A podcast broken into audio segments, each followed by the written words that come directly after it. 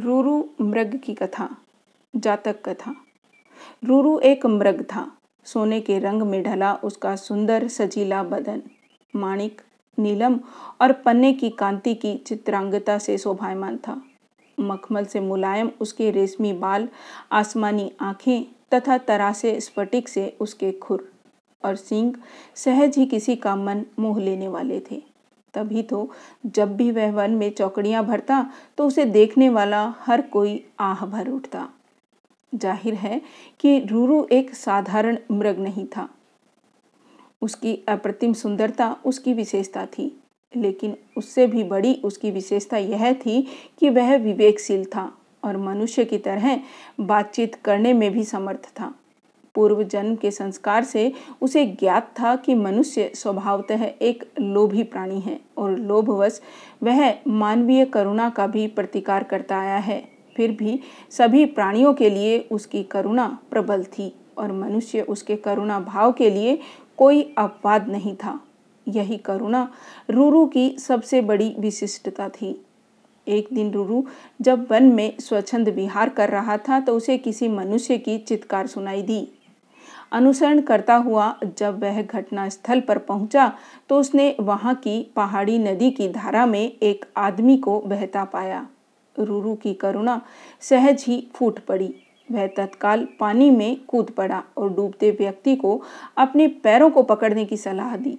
डूबता व्यक्ति अपनी घबराहट में उसके पैरों को न पकड़ उसके ऊपर ही सवार हो गया। नाजुक रूरू उसे झटक कर अलग कर सकता था। मगर उसने ऐसा नहीं किया। अपितु अनेक कठिनाइयों के बाद भी उस व्यक्ति को अपनी पीठ पर लाद, बड़े संयम और मनोबल के साथ किनारे पर ला खड़ा किया। सुरक्षित आदमी ने जब रूरू को धन्यवाद देना चाहा तो रूरू ने उससे कहा, अगर तू सच में मुझे धन्यवाद देना चाहता है तो यह बात किसी को नहीं बताना कि तूने एक ऐसे मृग द्वारा पुनर्जीवन पाया है, जो एक विशिष्ट स्वर्ण मृग है। क्योंकि तुम्हारी दुनिया के लोग जब मेरे अस्तित्व को जानेंगे तो निसंदेह मेरा शिकार करना चाहेंगे। इस प्रकार उस मनुष्य को विदा कर रूरू पुनः अपने निवास स्थान को चला गया। कालांतर में उस राज्य की रानी को एक स्वप्न आया। उसने स्वप्न में रूरू को साक्षात दर्शन कर लिए। रूरू की सुंदरता पर मुग्ध और हर सुंदर वस्तु को प्राप्त करने की तीव्र अभिलाषा से रूरू को अपने पास रखने की उसकी लालसा प्रबल हुई। तत्काल उसने राजा से रूरू को ढूंढ कर लाने का आग्रह किया। सत्ता के मद में चूर राजा उसकी याचना को ठुकरा नहीं सका। उसने नगर में ढिंढोरा पिटवा दिया कि जो कोई भी रानी द्वारा कल्पित मृग को ढूँढने में सहायक होगा, उसे वह एक गाँव तथा दस सुंदर युवतियाँ पुरस्कार में देगा। राजा के ढिंडोरे की आवाज़ उस व्यक्ति ने भी सुनी, जिसे रूरू ने बचाया था। उस व्यक्ति को रूरू का निवास स्थान मालूम था। बिना एक क्षण गवाए वह दौड़ता हुआ राजा के दरबार में पहुँचा। फिर हाफते हुए उसने रूरू का सारा भेद राजा के सामने उगल डाला। राजा और उसके सिपाही उस व्यक्ति के साथ तत्काल उस वन में पहुँचे और रूरू के निवास स्थल के चारों ओर घेर लिया। उनकी खुशी का ठिकाना न रहा। जब उन्होंने रूरू को रानी की बताई छवि की बिल्कुल अनुरूप पाया। राजा ने तब धनुष साधा और रूरू उसके ठीक निशाने पर था। चारों तरफ़ से घिरे रूरू ने तब राजा से मनुष्य की भाषा में कहा, राजन, तुम मुझे मार डालो, मगर उससे पहले यह बताओ कि तुम्हें मेरा ठिकाना कैसे मालूम हुआ?